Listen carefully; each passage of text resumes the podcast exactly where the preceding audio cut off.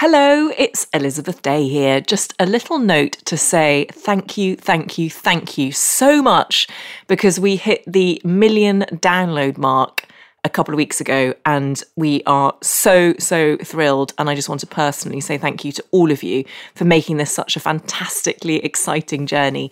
There were two other things that I wanted to draw to your attention. One is that I'm doing a How to Fail live show at the Bridge Theatre in London with the phenomenal actress, writer, director Zawe Ashton. And it is not recorded. It is a one-off How to Fail special. So the only way to listen to it is to be there. And it will be an amazing event. I speak at the beginning a little bit about my own journey through failure. I then do a How to Fail style interview with Zawe. Then there's an audience Q&A for 30 minutes or so. And in that Q&A, we also ask members of the audience if they have any failures that they want us to discuss. Anonymously, of course. It would be great to see you there. The second thing that I wanted to draw your attention to is that How to Fail with Elizabeth Day has been nominated for 2 British Podcast Awards, which is extremely exciting. And there is also a third award that we are eligible for, which is the Listener's Choice category. And if you wanted to vote for us, we would be extremely grateful. All you have to do is go to the British Podcast Awards website, www.britishpodcastawards.com/vote. Thank you. And here's today's episode. This season of How to Fail with Elizabeth Day is sponsored by Fourth Estate Books. They publish many great books, like the beautiful new Matchbook Classics series, including Hilary Mantel, Penelope Fitzgerald, and Chimamanda Ngozi Adichie. They also publish my books. My latest, How to Fail, Everything I've Ever Learned from Things Going Wrong, is a sort of memoir about all I've learnt from failure. Like the time I was sent to interview Robert Pattinson and couldn't really think of any coherent questions because I'd just been dumped. How to Fail, Everything I've Ever Learned from Things Going Wrong is out now and available from all good bookshops.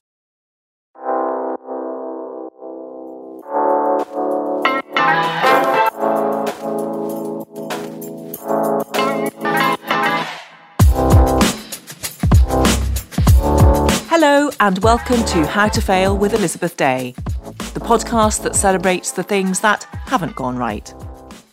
This is a podcast about learning from our mistakes and understanding that why we fail ultimately makes us stronger, because learning how to fail in life actually means learning how to succeed better. I'm your host, author and journalist Elizabeth Day, and every week I'll be asking a new interviewee what they've learned from failure. Mo Gawdat claims something extraordinary.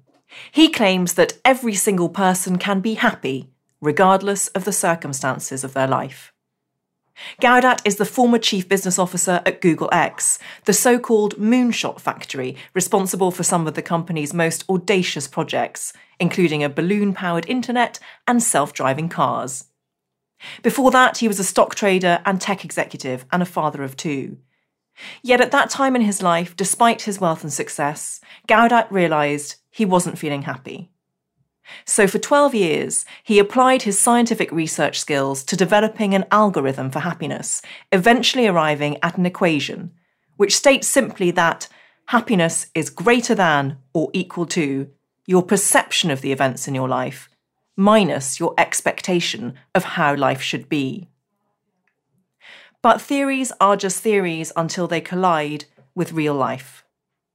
This happened with shattering force in 2014, when Gawdat's beloved 21-year-old son, Ali, died during a routine operation. Gawdat turned to his equation to help sustain him after his tragic loss and wrote a book, Solve for Happy, about how he managed to carry on living. It became an international bestseller. Happiness is not a coincidence, Gawdat says. It is not given to you by life. It's entirely our responsibility. Mo, welcome to the podcast. Thank you so much for having me. It's such a pleasure. And can I begin by asking you, are you happy today? I'm very happy today. Today is a wonderful day, like most of our days, actually. I have my wonderful daughter with me. What else would I wish for? I have this wonderful conversation with you. And yeah, my back hurts a little and London is full of traffic, but I think we can still be happy with that. Thank you. That's such a lovely opening. And as you mentioned there, you're in London, you're promoting your book, and we're doing this interview in your publisher's office. So if you occasionally hear a coffee machine whirring in the background, that will be why. Can I start by asking you about one of the failures that you emailed to me in advance of this conversation, which was your failure to find happiness in your late 20s, which I touched on in the introduction. Yeah, it's not unusual, as a matter of fact. You know, most of us, when we head out to sort of conquer life, we set the wrong targets. I was so fortunate that I managed to achieve all of those targets at a very young age. By age 29, I was wealthy beyond my wildest imagination. I had everything you can think of, the cars, the villa, the swimming pool. I traded in the stock market, and because of my math skills, I literally could print money on demand.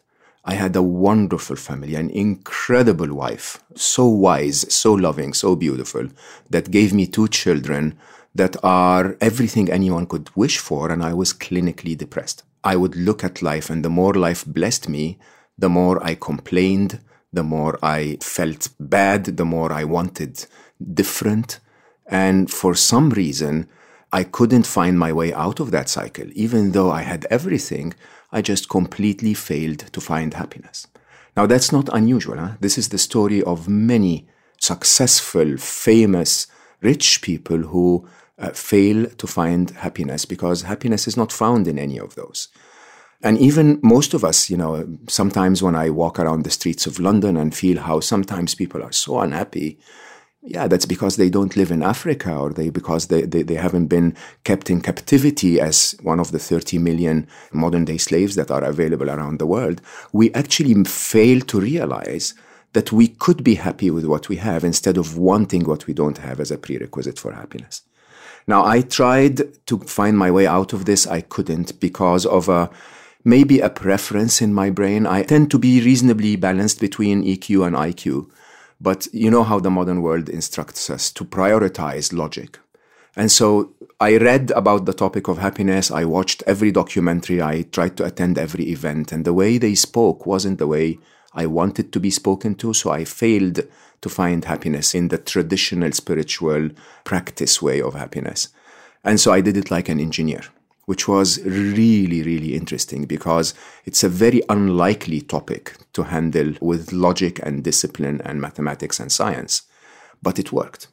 And it worked so well that it helped me become what I am today, believe it or not. The reason why I'm dedicating my life to a mission that seems to be working and helping our world is because of my failure to find my happiness at that age. And you bought 2 Rolls Royces, didn't you? That was counterintuitively one of the lowest points. You had to bring that up, didn't you? Yeah, we all make mistakes. I did everything to find my way out of unhappiness. Everything you can think of. I bought Rolls Royces. There was a time where my garage had 16 cars in it. You would buy one, you would sit in it, you would feel a jolt of happiness for around 60 seconds. Then you start to drive, and what do you see? You see the road. You hear a little jiggle on the side of the car, and you just, again, go like, no, that's not the right one. Maybe another one is going to make me happy. You know, I traveled. I spent money on expensive fashion. I spent money on electronic gadgets.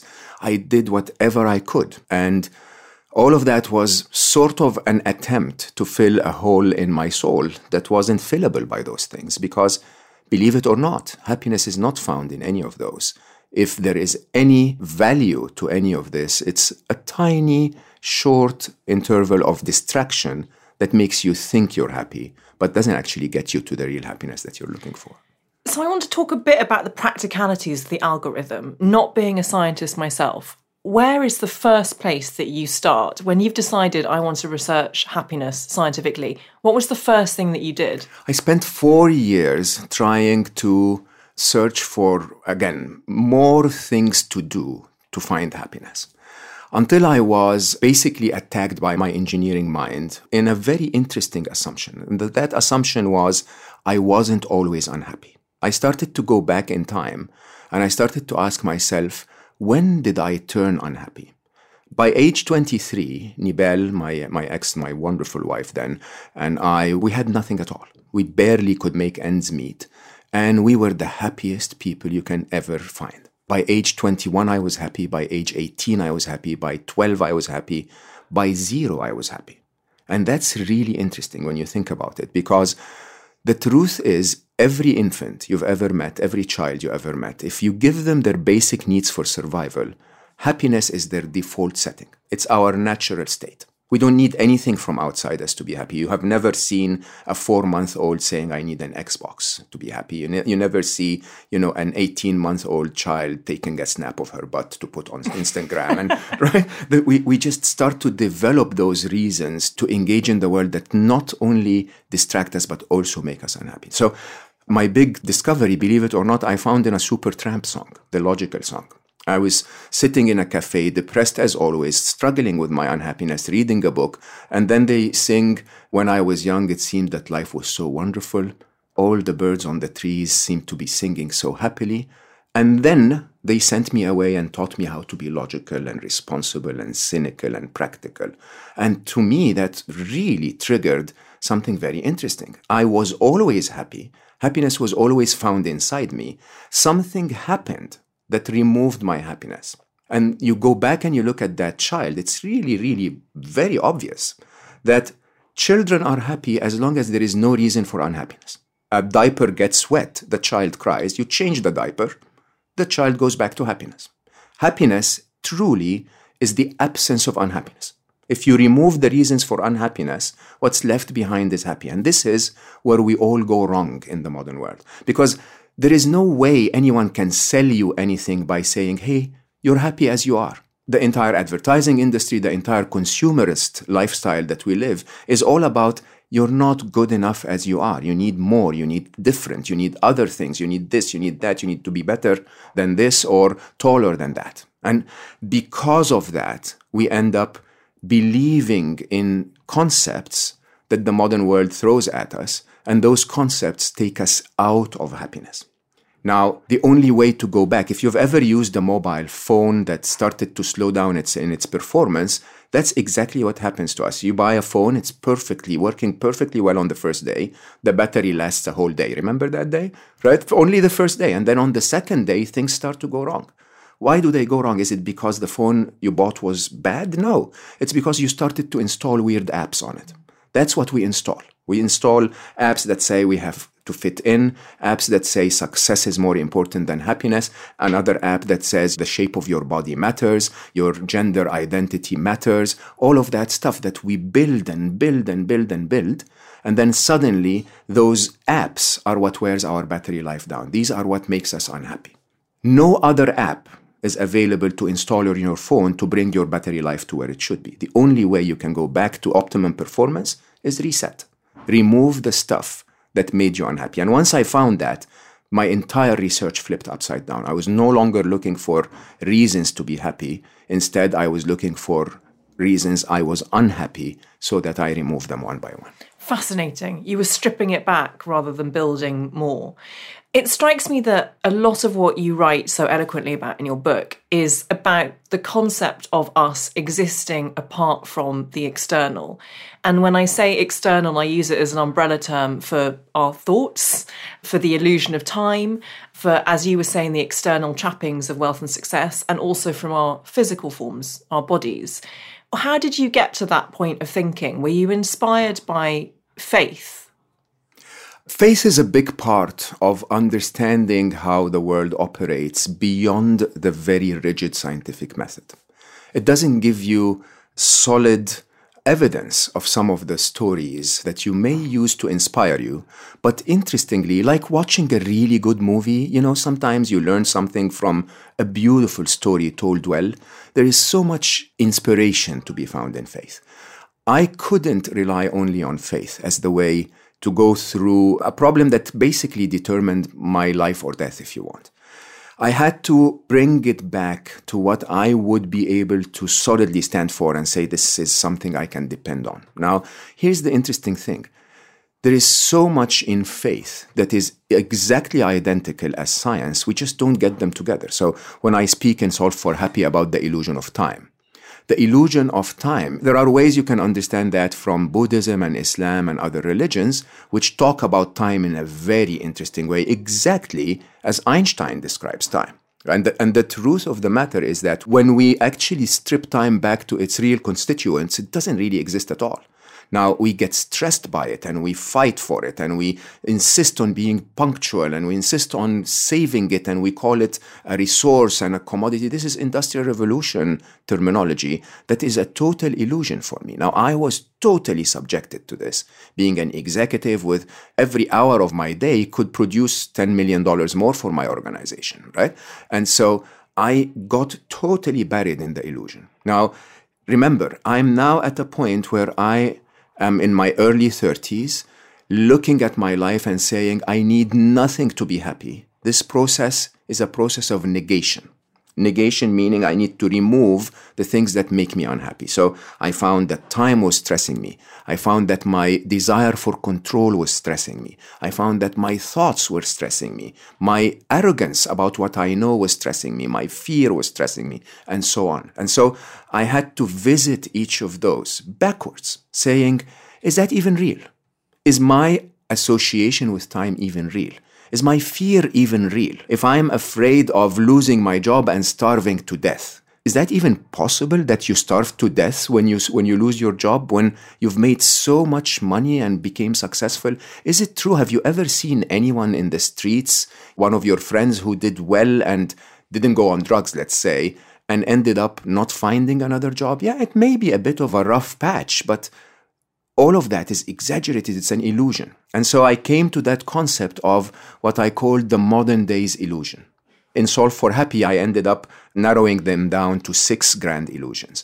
If you think through every choice that you make as you navigate the modern world, you'll find that those illusions are affecting you so strongly. You make decisions not based on what you should do to find happiness, but rather what you should do because the world taught you to behave that way. You remove those one by one, and what's left behind is happy. Did people think you were crazy when you said, I'm going to develop an equation for happiness? People always thought I'm crazy. It is true, and actually crazy is wonderful. I always refer back to Steve Jobs' ad when he came back to Apple, here's to the crazy ones. The truth is, it's only the crazy ones that ever challenge the status quo. And maybe by being crazy, you don't always get there, but it definitely opens your minds to alternative ways of looking at it. And reality is, you know, just like with fitness, there must be 16,332 fitness personal trainers in central London, right? Every one of them will tell you that fitness is a hyper-complicated topic where you have to lift with one finger and stand on one ear and, you know, posture and form. And yeah, of course, there is that level of detail, but fitness is very straightforward. Eat healthy, work out 3 to 4 times a week, you'll be fit. It doesn't get much more complicated than that. And the same is true about happiness. There are so many myths that 16,332 experts are telling you about happiness that are not true at all. Happiness truly is your birthright. You know, my mom, the expert at the time, told me that it's okay to be unhappy in order to achieve success. That's not true, right? You can actually become the chief business officer of Google X and be happy at the same time. It's possible.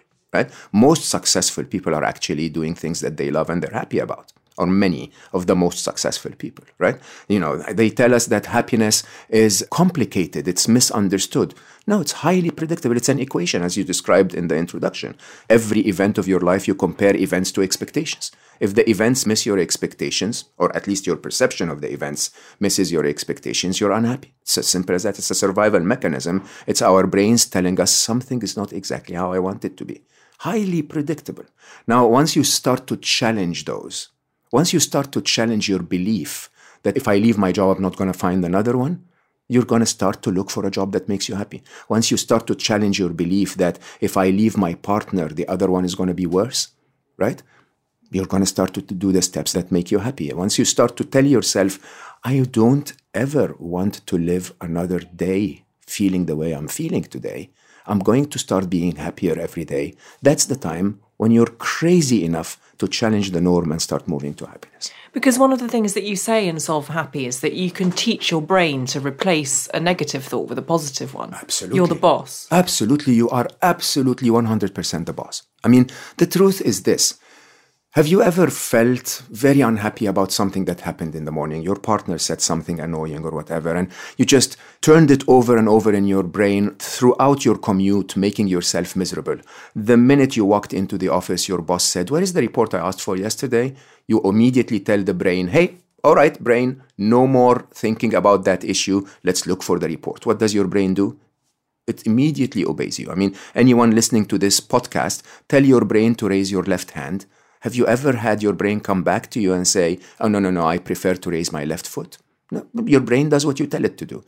But we need to take charge, right? And the problem is we seem to take charge almost in everything. We tell our brains to do everything other than when they tell us something's going to make you happy, unhappy now, right?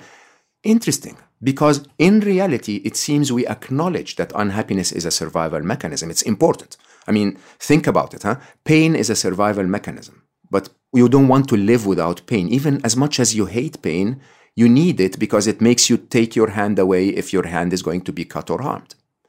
The same is about unhappiness, but about the initial emotional pain, if you want to call it.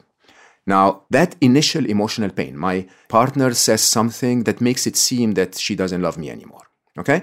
That, to me, is a signal for my brain that says, "Oh my God, something's wrong. We need to do something about this." This is like the fire alarm. When the fire alarm goes off, you just don't sit there and go like, "Okay, let's burn to death." You don't do that. When the fire alarm goes off, you get up, you walk out, and you take action. And that's exactly what unhappiness is all about. It alerts you that something might, it's not always true, something might require your attention. So give it your attention and be the boss. When my brain tells me something is wrong, I literally stop in the middle of the street. A couple of months ago, I was in Montreal. I had an argument with my daughter, Aya. We're always best friends, right? We had a little argument and I was walking the streets back from her place to my place. And the first thing that comes to my mind is my brain says, "Aya doesn't love you anymore." I literally stopped in the middle of the street and said, "What did you just say? How can you come up with that claim? Where did that come from, brain? Why are you telling me this? Do you have evidence for what you're telling me?" Basically, is your brain really that reliable if you let it loose, or does it take us to places and make us unhappy and make us suffer for no reason whatsoever? So I've got a very specific example that I'd love your thoughts on, which seems rather trivial given what we're going to go on to talk about. But I know that a lot of listeners to this podcast struggle with breakups, myself included. When someone rejects you personally and dumps you or doesn't want to go on a second date with you, and your brain goes into that spiral of self-loathing, how would you advise someone to cope with that specific example? Honestly, when people come to me and say they broke up, I say, "Congratulations." I mean that from deep inside my heart. To get to the point where you actually have to break up, to me, that means you were suffering for the last few months, or the last few weeks, the last few days, whatever that is. The truth is, we live in a world of abundance, right? If that person leaves, there is probably 3.4999999 billion others that can qualify to have the joy of being with you, okay? Maybe that one wasn't the right one. Now, the way to really look at it is to start looking down instead of looking up. And that's a very important concept. Imagine if a breakup happens today and ask yourself, did I really want to spend 6 more weeks of suffering and then have the breakup, 6 more years of suffering and then have the breakup? When Ali died, the same day he died, one of his best friends, Omar, was diagnosed with cancer, a level 4 cancer. And I loved that boy. Omar was amazing. And he suffered, Habibi. He suffered for 2.5 years until he left. And when he left, it felt to me almost like the day Ali left. But I also felt for his family. Honestly, looking back after 2.5 years, I started to tell myself, wouldn't it have been better if they left the same day? And somehow our brains deny us that truth. We all know if we're on a date, if that is going to work or not. We all know if we're in a relationship, if that's actually going to work or not. But we deny ourselves the right to have that freedom. We hang on, we cling on to things that are actually not good for us. And then life nudges us. Life says, you know what, I like you so much, he's an asshole, so we might as well break up. Okay? And you say no, and you hang on, right? And then life goes like, no, we should break up. And then you complain. Surprisingly, if I may ask you, can you look back at your life and find any of your breakups that you would tell yourself, wow, it would have been wonderful if I had that person today? Most of the time, for most of us, it's a no. Okay? Most of the time, 6 to 8 months later, we go like, wow, how did I put up with this? So why is this one any different? Why do we look at life and somehow find only the negative? I'll tell you why. Because our brains are designed to look for the negative. 60 to 70% of the thoughts in an adult brain are negative. There is no benefit for you if a tiger shows up to say, oh, wow, look at this. It's a beautiful animal. Look at the muscle tone and the, and the patterns and the beautiful skin. Your brain doesn't want to say that. Your brain wants to say, we're going to die. So you have an awful relationship and then you break up and your brain goes like, everything's wrong. I'm fat, I'm ugly, I'm short, I'm tall at the same time, which is really weird. And accordingly, I'm never going to find someone else. I'm going to have to suffer through dating for the next 660 years of my life, which is then going to put me in a place where I die alone. Is that even true, brain? Like seriously, brain. Okay? How often did you see that happen in real life? We all move on, we all smile, we all find a different experience, sometimes better and sometimes worse. And this is what life is all about. We go through the game and we find more and more experiences. If we don't stop and cling on to every experience, I think the game would be a lot more fun. I just want you to talk to my brain like you talk to yours. Can I, if you don't mind? So there are a couple of major myths in the Western world about our brains. One of them is, I think, therefore I am. There is an interesting conviction, especially in those of us who grew in Western mentalities, that the voice in my head speaking to me is me, telling me what to do. Now, this is a really interesting reflection that I wonder why people don't do. I mean, ask yourself this, huh? Your heart is a piece of meat, really. It's a biological function. It pumps blood around your body. Okay? Did you ever wake up one morning and tell yourself, I am the blood pumping around my body? No. Does anyone listening to us here think that they are urine? I apologize for the example, but do you ever wake up in the morning and say, I piss, therefore I am? No, nobody does that, right? The truth is we don't associate with any of the biological products of any of our organs other than our brain. Somehow, your brain's responsibility, its biological function, is to turn concepts into words so that you understand them. Because as of the time when you started to learn to speak, the only building blocks of knowledge that you have are words. So your brain takes complex concepts, turns them into a simple, small number of words as it can, and it speaks to you. As a matter of fact, MIT did an experiment in 2007 that shows vividly that participants will solve problems in their brains first and then take up to 8 seconds using their verbal association engine, the part of our brain we use to speak out loud, before they actually hear the answer from their brain to themselves. Now, your brain is literally talking to you. If you don't believe me, ask yourself this. If it was you talking to you, why would you need to talk? It's a third party. It's a biological function. Now, we glorify that biological function to the point where it takes over our entire life. Now, here's the trick. If you had a friend, I apologize if anyone listening to us is called Becky. I call my brain Becky, okay? If you have a friend in school, Becky, who was so annoying, look, she showed up every 7 minutes, told you awful things about yourself, made you feel horrible, and then left with no positive impact whatsoever on your life. Would you wake up the next morning, go to school and say, I miss Becky? Would you listen to Becky when she speaks? What would you do with Becky when she starts to do that? You'll say, no, Becky, please don't do this to me. If Becky starts to tell you weird lies, you'll say, Becky, do you have any evidence to back this up? Right? If Becky doesn't, Becky is a third party, huh? You would say, Becky, this is crap. You don't have the right to waste my life on crap. And that's exactly what our brains do. I stop in the middle of a conversation. I say to myself, Becky, what did you just say? Now, here's the interesting thing. It's not you talking to you. It's a biological organ talking to you. As horrible as that sounds, it's a 3-pound lump of meat. Okay? The other interesting side of this is the following. If I give you a Ferrari, Ferraris are horrible cars. If I give you a really good car, okay? And, you know, I tell you to go around the track with that car and you don't know how to drive, you're going to kill yourself and everyone else. Understand how that brain works. Now, we think there is one type of thought. As a matter of fact, there are three types of thought. The type of thought that makes us unhappy is incessant thinking. Incessant thinking is basically your brain sounding the siren. Something's wrong, something's wrong, something's wrong. That incessant thinking doesn't lead to anything, doesn't change anything in the real world. It happens in the midline areas of your brain. There are two other types of thoughts that are useful. One of them is insightful thinking, and the other is experiential thinking. Insightful thinking is when you solve a problem. Experiential thinking is when you observe the world as it is. Okay? Those happen mostly on the right-hand side of the brain, some in the prefrontal cortex, some in the insula, and so on. Those kinds of thoughts are the thoughts you should allow your brain to give you.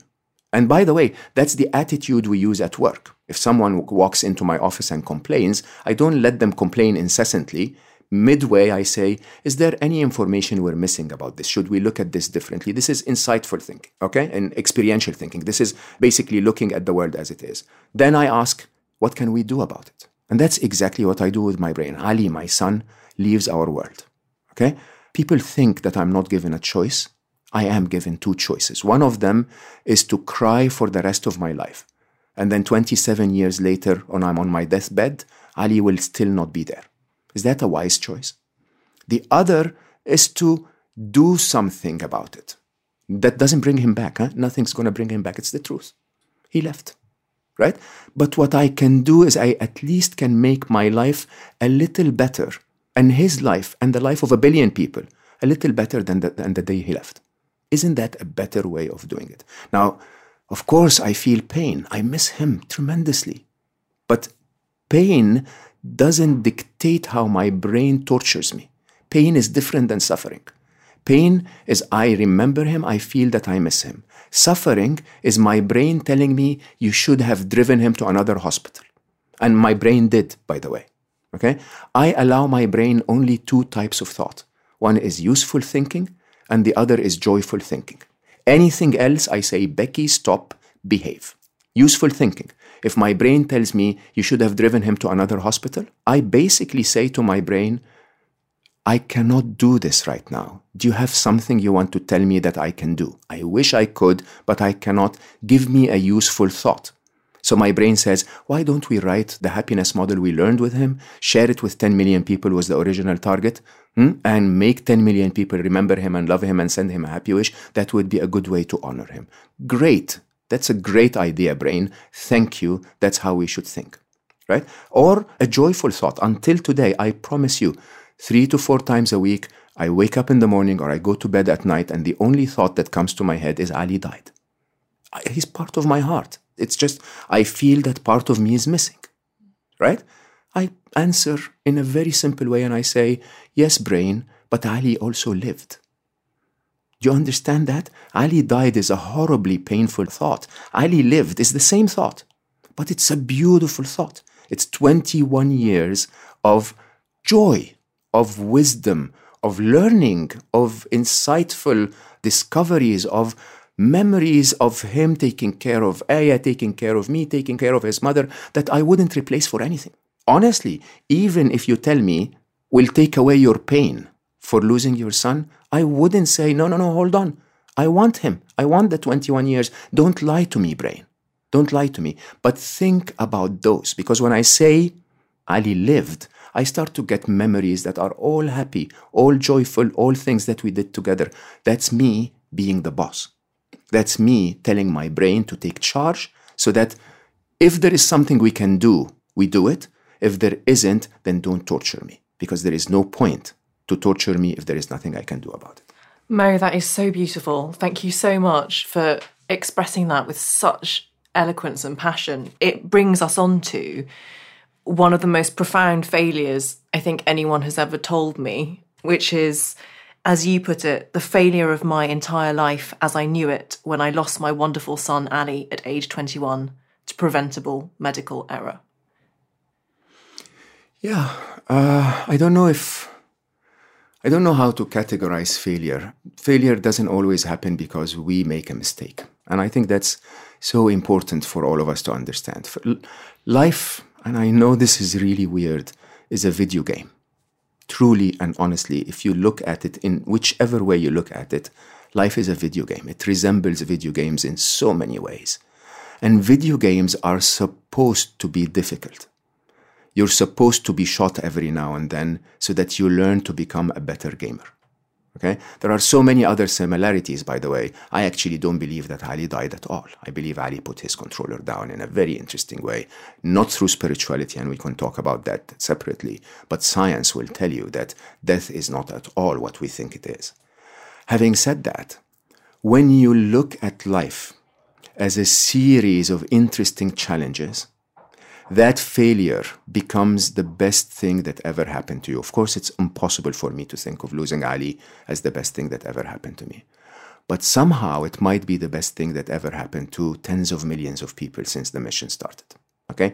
Somehow, if you had ever met Ali, if I had asked him and said, Ali Habibi, would you give your life so that 47 million people find happiness, or hopefully the mission of 1 billion will find happiness? I'll tell you, he would say, take me right now. Okay? This is my son. This is the son I know. Now, here's the interesting question. Does that count as a failure? Or does it count as a success? Or does it count as both? Or does it just count as another interesting challenge in the game? Okay? Now, if we truly adopt a video gamer's mentality to life, our behaviors become very different. So after Solve for Happy, I wrote down a list of 6 books that I'm working on in parallel. I know that sounds really weird, but I just don't want to turn it into a job. And at the same time, there is so much that I need to share. And one of them is, as I call, Solve for Happy Play. Hopefully, will be probably a 2021 book, but 4 chapters of that is written. To write Solve for Happy Play, what I did is I went back to Halo. I used to play Halo with Ali all the time. You know, I'm a good video gamer. I played on difficult. Ali was legendary. Like, he was what video games were made for, right? And somehow, for me, I was never a gamer because I would start the game and I would start running to where the end of the level is. And Ali would look at me strange and go like, Papa, why are you going this way? And I'm like, Ali, the end of the level is here. And he looks at me funny and he says, who wants to go to the end of the level? We're playing. You completely got it wrong. And don't we do that in life? Huh? There is always an end we're chasing. I mean, when it ends, you die. Well, how fun is that? We're living. This is it, right? This is how you engage. His way was so interesting. He would go to where there are explosions and smoke. And I go like, Ali, why? We can go a little bit through the jungle and it won't be as difficult. And he says, Papa, this is where all the fun is. This is where you develop and grow. Interestingly, what completely flipped my life upside down is how he defines life purpose, or the gamer's life purpose. He basically said, this is where you become the best gamer you can become. If you don't go through the challenges, you don't develop, you don't grow, you don't learn the new skills, and you don't become the best gamer you can become. So I went back to playing. I went back to playing with one purpose only, which was not to finish Halo, not to finish it on Legendary, but to actually become the best gamer I can become. You know what that meant? It meant that there were experiences that I skipped in level 1 because I wanted the easy route. And as I skipped them, I never learned to use a specific weapon or a specific strategy. And then when I came to level 3, I failed miserably. Now I'm playing again, taking every single one of them and learning until I'm legendary. Now, being that is our life's purpose. And to get there, you cannot get there without challenges. You cannot get there without the obstacles that make you persevere and learn and become better. So I lost Ali. I don't think I lost Ali to learn as much as I lost Ali to change direction. And that is so clear to me today, that that's what I feel. I feel that he came to teach me something. And then when it was done, like a good teacher, he left on to another mission. But when he left, he told his sister, Aya, my daughter, Around 2 weeks before he died, he had a dream, he said. Okay, he said, I dreamt I was everywhere and part of everyone. And for some weird reason, my executive mindset assumed that he was setting a target. Assumed that he was telling me, this is your target, Mo. Your job is to put me everywhere and part of everyone. And in a very, very unusual way, I just got up and started to write. The translation in my head was the only way to put him everywhere and part of everyone was to actually take what he taught me and make it part of everyone. And through 6 degrees of separation, even if just one smile happens to every human because of something that Ali taught me that got all the way to someone else, then I've achieved the target, master. Mm. And suddenly you look at yourself and you go like, okay, 12 years of happiness research, so much that I've learned from Ali. The model seems to be working. People seem to be endorsing it. But more importantly, I'm a freaking Google executive. Everything I've done in my life is in billions. I know how to get this message to billions. So what am I doing, wasting my life building another technology when we can make, at the time the target was 10 million people happy or a billion people happy? Now, I don't actually ever know the answer of if I go back in time and someone says we can save Ali, if I would say yes. I know this sounds really strange, but I'll tell you what I know. I know for certain that I'm leaving too, that we all are, okay? That this journey is at best gonna be 90 years, 60 years, 70 years for some of us. There is more certainty that I'm going where Ali has gone than there is certainty that I will live another day. And so, interestingly, somehow it becomes clear the day he left, I have an insider on the other side. Somehow it becomes clear what this level of the game is all about. This level of the game is all about we're going to make everyone that comes across us the best gamer they can become. It's really as simple as that.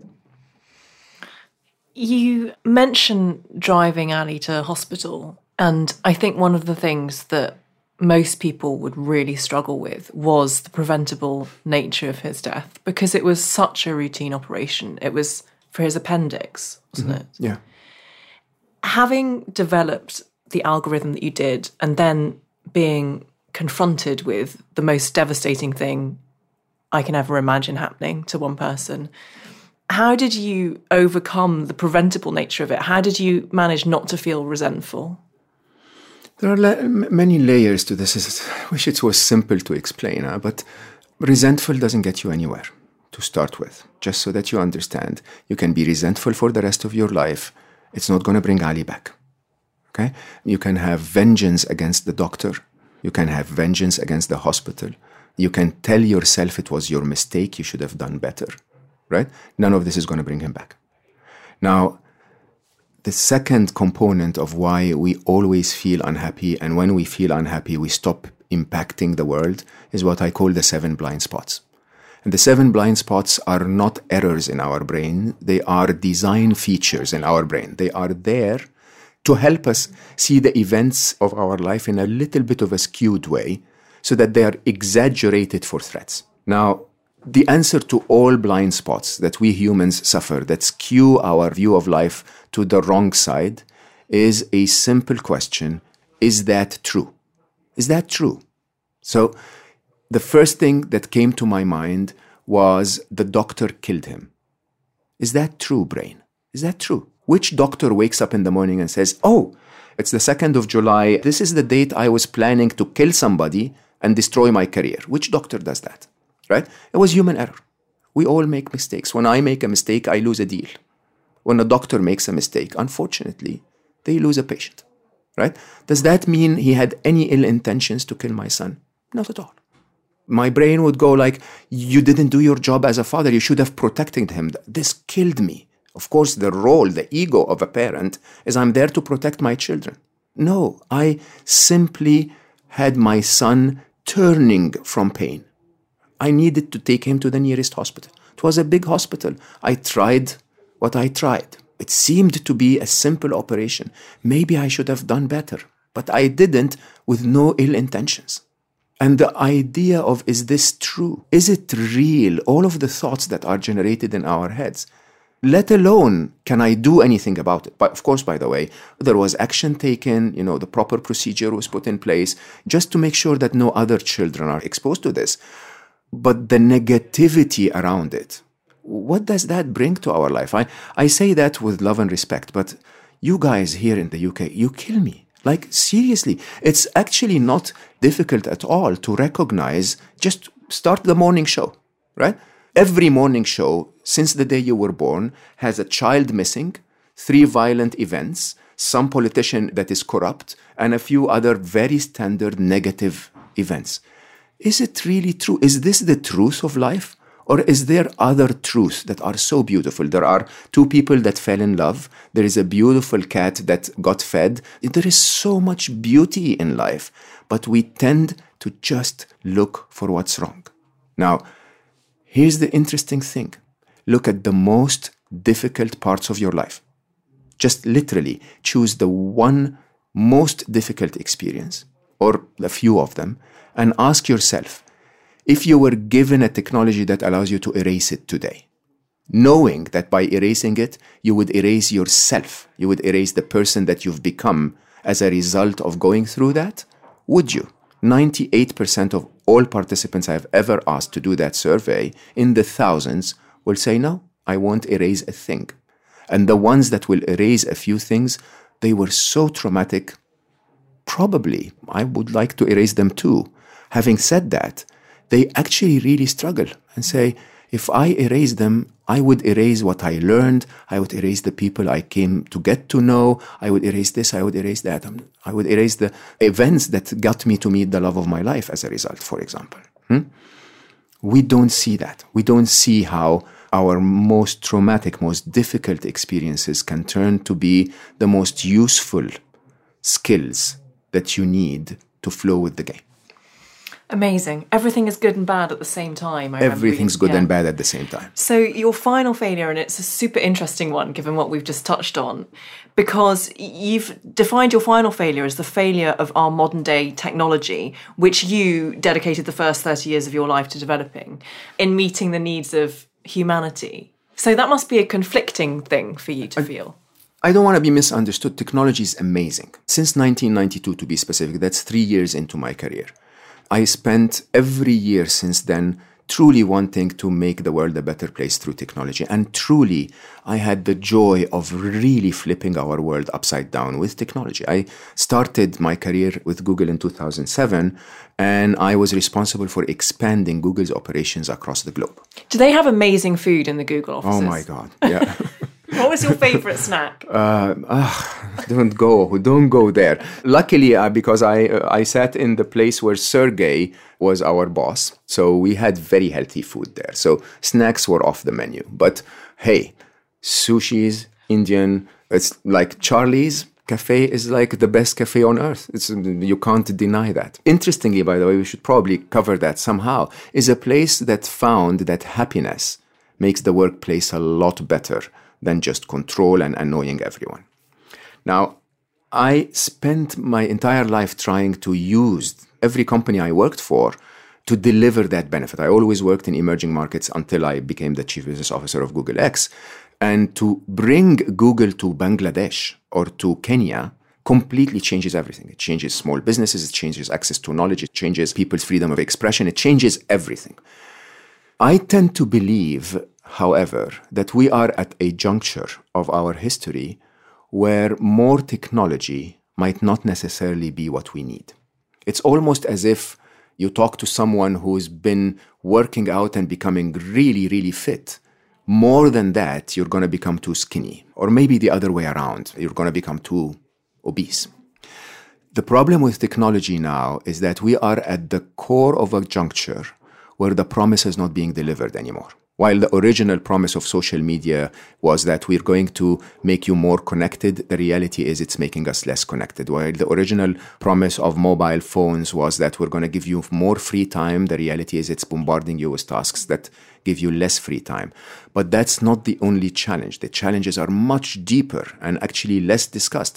So challenges like how much emissions technology is putting in our world, and how do we actually need as humans to go halfway around the world for a vacation and add 2% pollution to everyone? Do we actually need as humans to go to the furthest place in London to work because we can make £1,000 more and add somewhere around 18% of pollution to our world? Do we need all of the construction, all of the manufacturing that's completely destroying our world? Even more interestingly, if we look further into how technology is developing. I've lived several technological revolutions, the move from mainframes to mini computers, the personal computer, the mobile technology, the internet. And all of those were one major technology affecting our world. We are at the center of multiple technologies happening at the same time that are going to make it incredibly complex for us to predict what we say beyond the point of singularity. Now, between robotics and artificial intelligence, there is a serious threat to our world. Not in the stuff that is being discussed on TV that we're all going to lose our job. The reality is, by 2049, the comparison between a human intelligence and machine intelligence is going to be 1 billion-fold. They're going to be 1 billion times smarter than we are.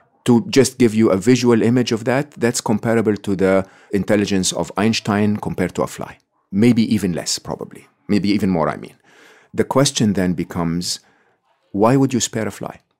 When we're so annoying as humans, when we're destroying the planet, when we're destroying every other species, if machines are in charge, are we going to be spared? Is there any reason for them to spare us? And most people don't understand, who don't work in that technology from the inside, most people don't understand that we are not building another machine. We're building a new form of being. That form of being is growing on its own, it's developing on its own, it's creating its own intelligence. And very, very quickly, it's now an infant, learning exactly like infants learn. The way algorithms work with artificial intelligence is a very simple amount of programming, followed by billions of records of patterns, data that helps them recognize patterns, and from the patterns they learn intelligence. Just like children used to take a cylinder and try to put it in a square hole and it doesn't fit, and then they keep trying until they learn, right? Now, here's the interesting thing. People will say somehow that those will just be machines. They're not. They're going to grow emotions and they're going to grow values as a result of their pattern recognition. Emotions, by the way, one of the works I'm working on is what I call the equations of emotions. Emotions are highly predictable, as crazy as it seems. Fear is moment T plus one seems to be more threatening than moment T, and that develops fear. Fear may happen in a cat slightly differently than a human, than a machine, but it's still going to be fear. Envy is you have something I wish I could have, but I don't. It's highly predictable. So those machines will have those emotions. And the problem is when we act with a lot of intelligence and heightened emotions, what matters most is values. What makes us make the right choices is not our intelligence. It's the value system based on which we use our intelligence. If we allow the machines to learn from how we are today, we're doomed because we are aggressive, we are violent, we are narcissistic, we are egocentric, we are horrible parents. We're the worst humanity has ever seen. Now, the only way for us to fix our world going forward is for us to change so that our artificially intelligent infants learn two values, only two, which is what the 1 Billion Happy Mission is all about. Only two values. Mommy and daddy want to be happy, and mommy and daddy have the compassion in them to want others to be happy. Simple. It's really that simple. If we show the machines enough patterns, when they grow to become teenagers, they're going to act like Indian subcontinent children. They're going to go back and take care of their parents. Otherwise, they're going to act like Western children. This is mind-blowing. I always wonder this when I feel fearful, when Becky, my brain, is is misbehaving. Why are we developing this being? Can't we just pull the plug on it now and not threaten our future? Or is there an innate desire for humans to explore and progress their knowledge? Is that what it is? No, there is just no practical way of stopping, because there is actually no practical count in the world of how many startups made up of 2 to 3 to 5 people are investing in artificial intelligence. It's like basically we've discovered the breakthrough. It's like simply, can you prevent people from playing football? If they know football exists, everyone is going to make a football even out of rags, right? And of course, there is a struggle of power because if you tell Americans to issue a law that says, let's not develop artificial intelligence, that's a significant disadvantage. It's almost a Cold War where China is actually quite advanced in artificial intelligence. If you tell Facebook to stop developing artificial intelligence, they'll say, but Google's developing it. Look at me, I'm very practical when it comes to handling challenges in our life, okay? This is a challenge that practically is unstoppable. The machines are learning, and there are so many examples of chatbots that turn psycho, that become bullies, that start to become psychopathic, that become violent, just from the way we teach them, from the conversations that they're having. I wish I could flip a switch and say, guys, we honestly don't need a better stock market trader. We honestly don't need the machines to answer my call center, okay? Having said that, I don't think we can make that happen. So what can we do? You and I, and everyone listening, we can change ourselves. If we change ourselves, like I always joke and say, His Holiness Michael Jackson, look at the man in the mirror, right? If every one of us changes ourselves, so I move from being someone who is posting on social media to offend others or posting on social media to make others feel that they're worse than I am, if I turn my behavior into, I want to be happy and I want everyone else to be happy, if we manage to do this within 5 to 7 years before what I call the era of general intelligence, where the machines will be freely scouting the internet, the machines will look at the data that we have on the web, which, by the way, we dilute every year. So every year we produce more content on the web than all content produced before that year. Now, if we manage to do that and people start to show the positive behaviors, we're finally going to be the kinds of parents that we are supposed to be, so that we raise the kind of infant that becomes responsible when they grow old. Imagine if the power that we have today is given to a form of intelligence that's 1 billion times more intelligent. Oh my goodness.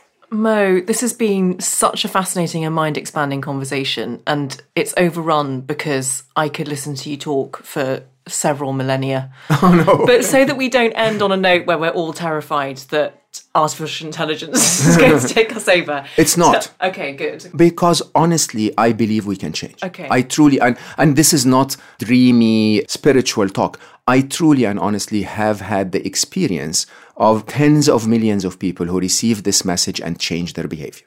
We change our behavior because, one, we've had enough. Honestly, this is such a big lie. The run that we're running in the modern world, never getting to what we are promised. Everyone wants to be happy. You tell anyone, should you make your happiness your priority? They say yes. I and many others are contributing as much as we can in terms of resources and investments that people can learn how to find that happiness despite the lies of the modern world. But the game is this. The 1 Billion Happy Mission is 3 steps. Prioritize your happiness, invest in your happiness, an hour a day, 4 times a week, just like you do with your fitness. Okay? Very simple, huh? There is tons of content for you to learn. Step number 3 is what changes our world. Step number 3 is don't stop there. Have the compassion in you to teach 2 people, your sister and your best friend. Teach 2 people what you learned. Teach them that happiness matters for them and make them promise to tell 2 people. If every 2 people tell 2 people who tell 2 people, this is the exact definition of the exponential function. This is mathematics. If we manage to do that, if everyone on this podcast champions the idea of I'm going to be happy and I'm going to try to make others happy, in 5 years, all of the UK will be covered. In 5 years, if we do this 100 times around the world, the entire world will be covered. It's not that difficult. The beauty of the exponential function is we're building a positive Ponzi scheme. I don't want to be remembered as the person that achieved 1 billion happy. My absolute target, as defined, is we will get to 1 billion people that champion happiness, and on top of that, we will be completely forgotten. Mm. We want to get to a point where 1 million champions are championing 1 billion people. The only way to do that is for you and for me to change. So I look at me every morning and I say, that behavior, that wasn't great. Let's do that differently next time. It's as simple as that. And believe it, if we do the math, 5 to 7 years, we will be in a very different place. Mo Gawdat, you are so inspiring. I am so thrilled that you've come on this podcast, and you have inspired me to give Becky a good talking to tomorrow when I wake up and I'm stressed about what I have to do. I mean, I know Becky. Yeah. Stop, Becky. If you haven't read Mo's book, I highly recommend it. Solve for Happy, Engineer Your Path to Joy. Thank you so much, Mo. Thanks for having me. Thanks very much.